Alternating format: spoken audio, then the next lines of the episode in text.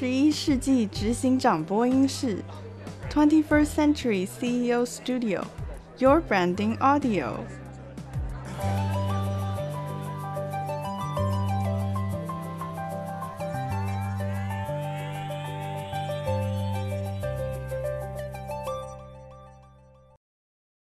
大家好，欢迎来到二十一世纪执行长播音室。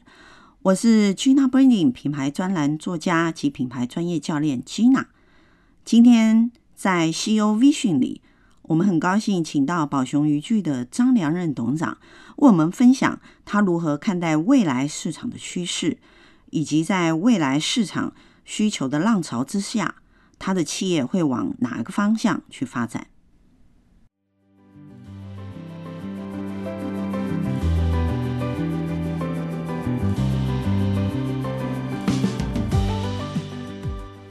近年来，因为市场趋势及政策的推动，进军新南向市场是台湾企业相当关注的议题。属于台湾船产制造业的品牌宝雄渔具，它看准了印尼水域适合钓鱼的新市场的崛起，以及中美贸易战之下所带来的中国生产的风险，毅然决然在印尼设厂，而且深耕东南亚的市场。这样的扩张版图的策略，张董是用怎样的理念及思维来进行呢？我们来听听张董精彩的分享。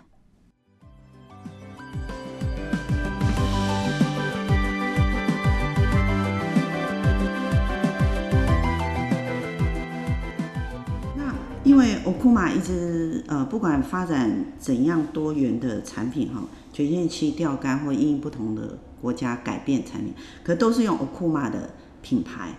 那董事长会不会想要用呃多品牌的架构去进行国际化的品牌行销？这个有一点模糊哦。其实最近，因为我们为了要进去日本市场，希望说不会不用再像以前这样摸索那么久，等于说整个一个台湾公司。为了摸索一个品牌的经营，摸索了二三十年、三十年。那美国也从我们一九九九六年哦就开始创立，那也摸索到摸索了二十几年。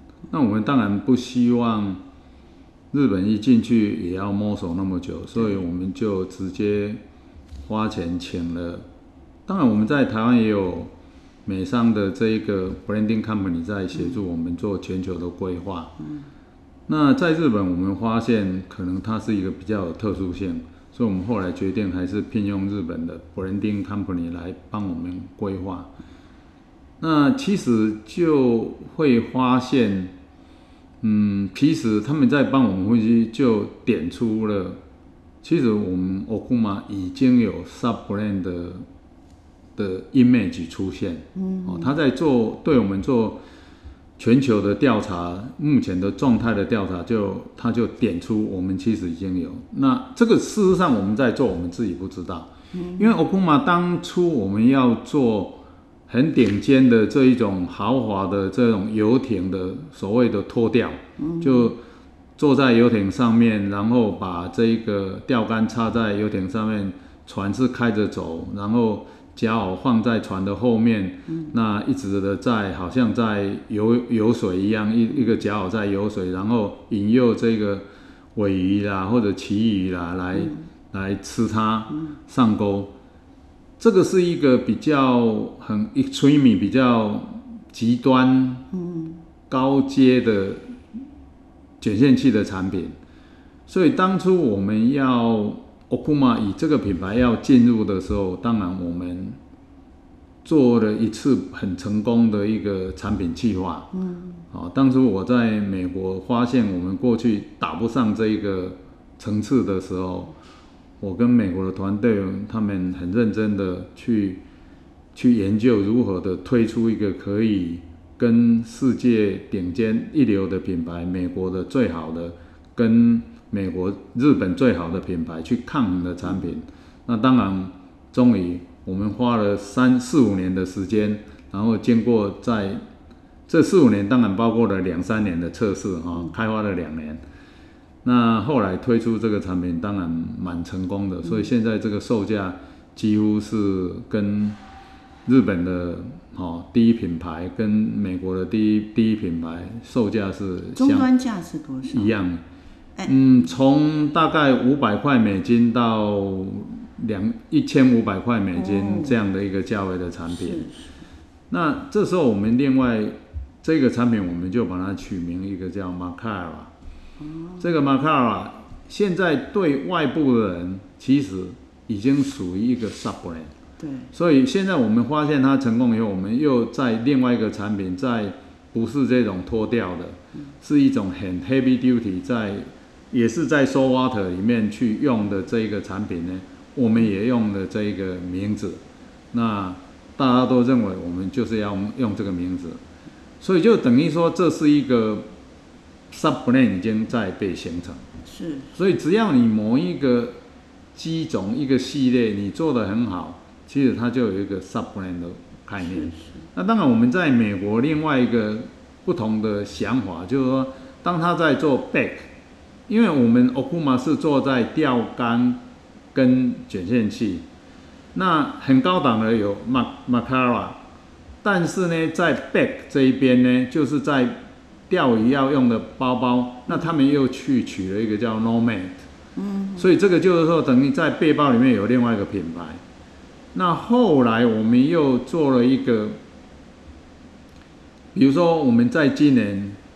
那美国团队决定，他们还要再做那个夹袄的品牌，哦，那夹袄的品牌我们就另取这个品牌，哦，那这时候就有夹袄的品牌，那钓线也有钓线的品牌。那最近我们到日本发现，那可能原来 Okuma 这个品牌在日本它的品牌形象并不是很好，或者说因为它取了这个名字。也是不太适合日本的文化，是，哦，那我们也在跟品牌公司在讨论要做另外一个品牌，是。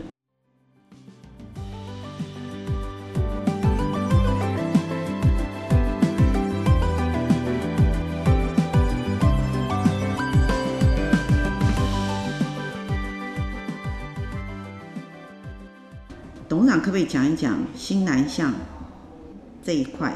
因为新南向是政府很 很在意的市场。不过，其实东南亚还是有水域很好的环境嘛。像董事长刚刚有提到印尼，好，那董事长可不可以讲一讲 Okuma 在印尼这一块未来会做怎样的布布局的方式？当然。包括政府在鼓励的所谓的新南向，那其实，嗯，我想政府的鼓励是一个方向了哈，但是其实站在企业的经营，我们也随时都在检视自己的各方面，比如说制造的竞争力，嗯，哦，那在当然在中国，它。各项各方面的成本或者那缺工的问题，是。哦，这个都是一直是经营上的一个可能一个潜在的越来，它只会越来越严苛，嗯，它不会越来越有任何的改善的机会，是，所以我们也在思考要必须去做为未来来去布局。只是在布局的时候，我们当然东南亚很多的是我们一个首选嘛。那可能有很多的国家，比如说越南、柬埔寨、马来西亚、泰国，其实这些都是可以考虑。那当然印尼也是其中的一个哦，虽然它算是东南亚里面比较远的，对哦，但是我们多方面考虑，我也去过越南考察过啊。那很久以前。那泰国也去过，马来西亚也刚也去过。可是，在我的考虑就是说，既然要思考的时候，那我们要往更长远的去考虑。嗯。那更长远的考虑，当然这整个国家的 size，就等于说它的人口，它的国家的大小。嗯。那另外一个蛮重要的是，那将来有没有市场？对。比如说印度，它就是人口很多，可是印度人因为整个环境的问题，它的内陆是不适合钓鱼，因为污染和河水是看不到鱼的。对。哦，所以它是没有钓鱼的环境。嗯。哦，包括风俗民情，钓鱼的环境就不大，只有少部分的靠沿海城市有海钓以外，嗯、那大部分的它只要没靠海，它几乎就是没有钓鱼，所以这不适合我们做钓钓具这种钓鱼休闲运动，它可以去的地点。嗯、那所以我观察了一下，那印尼是是一个岛国，所以它的海湾海岸线是最大。那人口也非常的多，啊，所以我们认为，如果要规划个十年、二十年的以后，那这是一个有潜力的市场，好，所以市场也是有潜力。那制造方面呢，它的人口也比较多，那土地分布也比较广，嗯，所以我们后来还是决定到印尼去投资。是。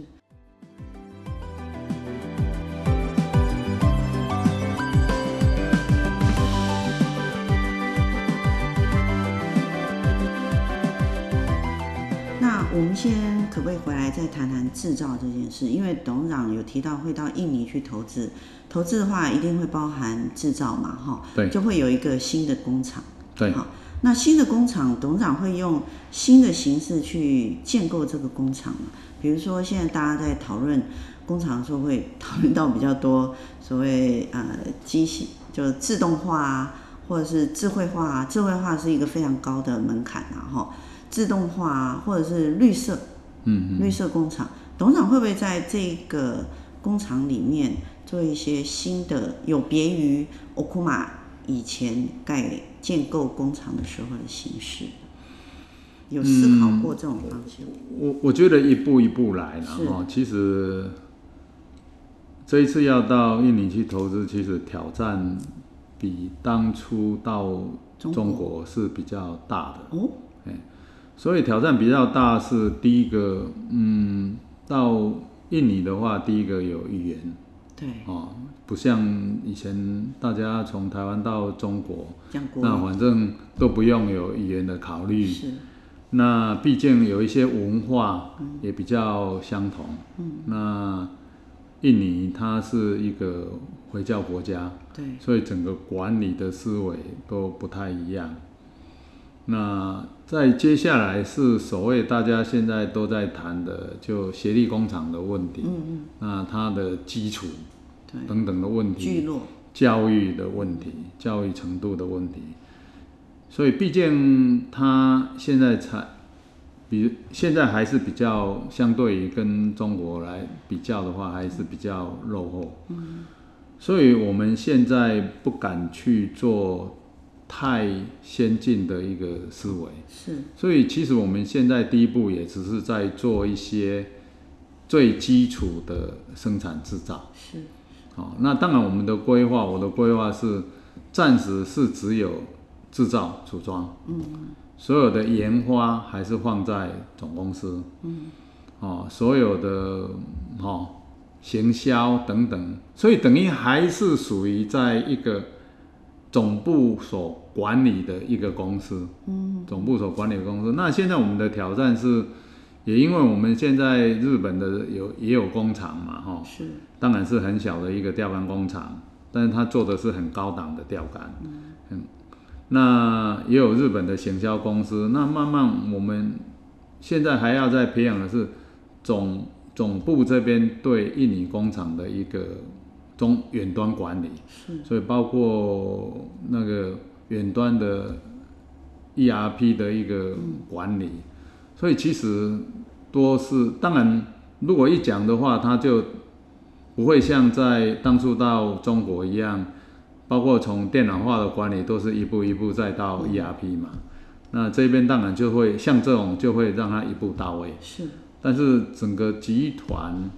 跟工厂，它是还有很多的学习的过程，是是，所以我们现在的规划，甚至于到五年内，我们都不会有任何的研发在那边。是是。那主要是要一步一步的把协力厂商的体，哦，卫星工厂的体制建起来。后者没有卫星工厂，全部都是大量的自自制。嗯，是。我想听起来真的是一个很大的挑战，因为一个产业或是一家企业要进去，其实产业聚落的供应是非常重要的。那这样听起来就是印尼是一个很大的机会，也是一个很大的挑战。好，那董事长这样子一步一脚印的经营，我想啊，对于整个 Okuma 的集团的运作，应该是一个非常好的方向。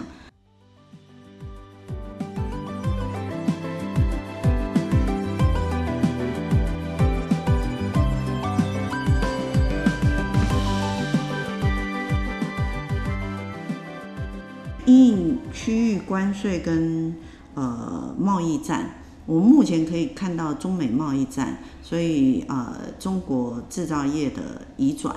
那我们现在其实也可以看到，就是说欧盟对亚洲这边，哈，尤其是中国已经有些产品属于像自行车，它也记电动自行车，它记了高关税嘛，哈，所以更造成中国有一些只要被记高关税的。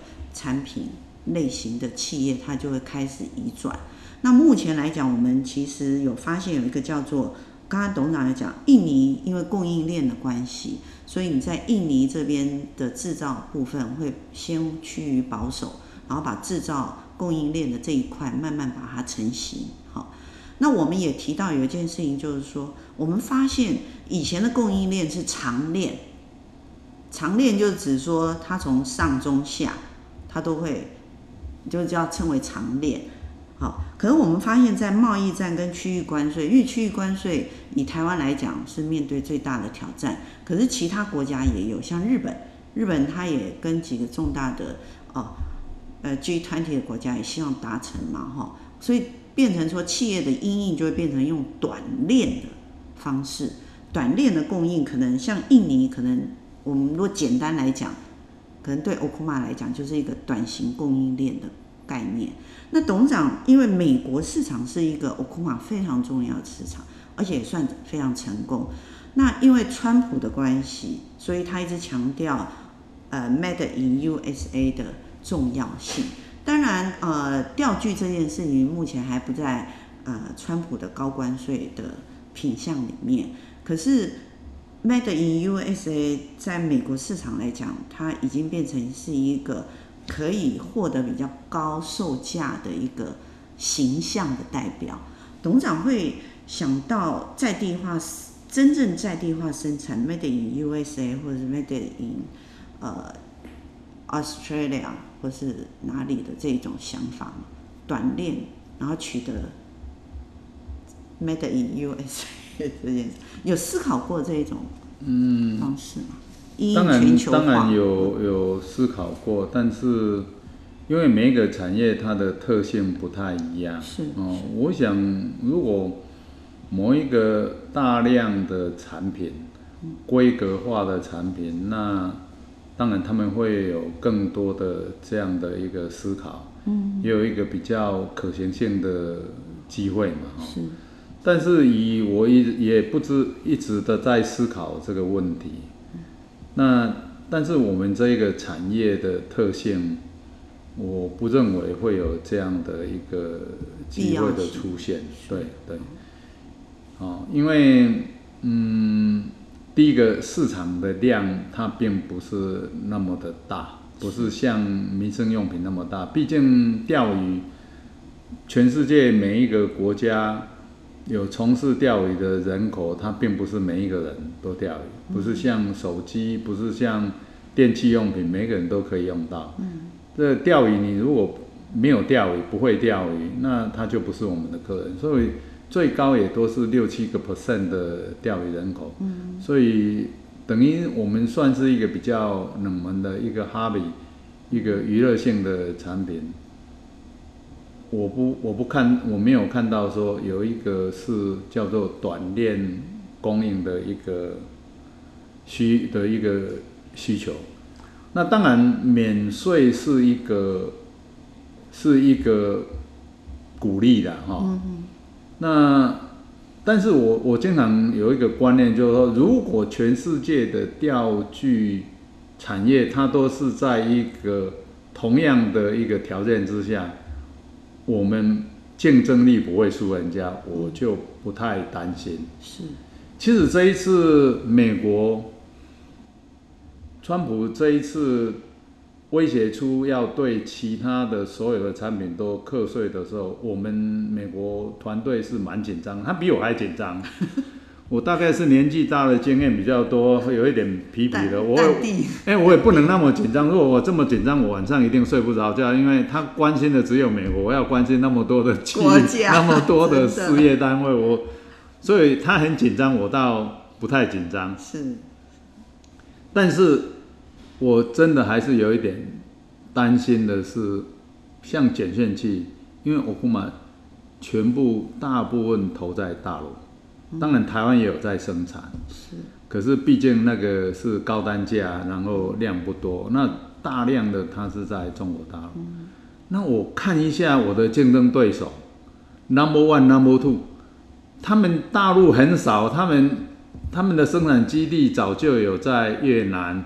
马来西亚、泰国，那我们 Okuma 都在中国，那我篮子都我我鸡蛋都放在一个篮子，我是有一点紧张。是是，我是我比较担心的是这个，嗯，所以我不管怎么样，我们东南亚的另外一个厂是势必一定要是。要要进行，是。啊，那现现已经都在进行，已经在申请公司执照了，嗯，好，那土地啊都都已经看好了。那要移过去的产品，其实早就都在规划。嗯。那但是，当你在移转的时候，初期一定要从你原来的工厂供应零件嘛。对。哦，一步一步嘛，先供应零件组装，然后再慢慢自制力一直在提高嘛。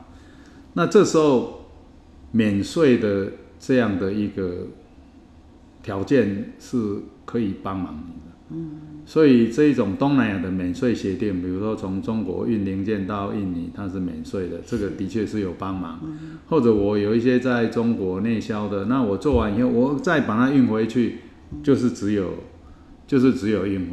是。所以这一点当然也也会蛮重要。可是如果说美国后来寄出一个所谓的关税的一个对中国的关税的一个惩罚，或者欧美。欧洲啦，甚至日本哪一个国家，嗯、我只要有两个生产基地，我就比较不担心。是是，如果这个基地有问题，那我就把这一个他需要的产品，我移到另外一个厂就好。嗯。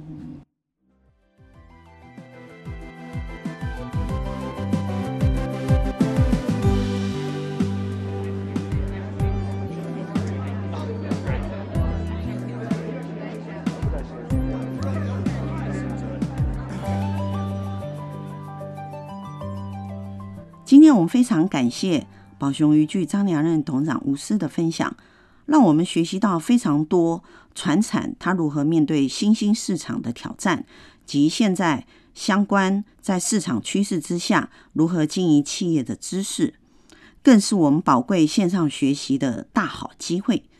有一次，张董大方的跟我们分享了宝雄在前进新南向市场时所面对的种种挑战。可见，企业转型也是需要一定的时间及一定的准备，是台湾企业急不得的一个很重要的过程。企业要如何从零走到一固然困难，但是要如何经历困难而赢得挑战，才能够锐变，这更是企业成长非常重要的关键。我们祝福宝雄渔具这样优质的台湾品牌，在未来发展上能持续走到所有的国际目标，也期待在未来能够看到宝熊渔具从现在全球钓具品牌的第三名跃升到全球的第一名。这就是我们台湾品牌之光。我们今天谢谢张董无私分享，我们也期待宝熊未来的表现。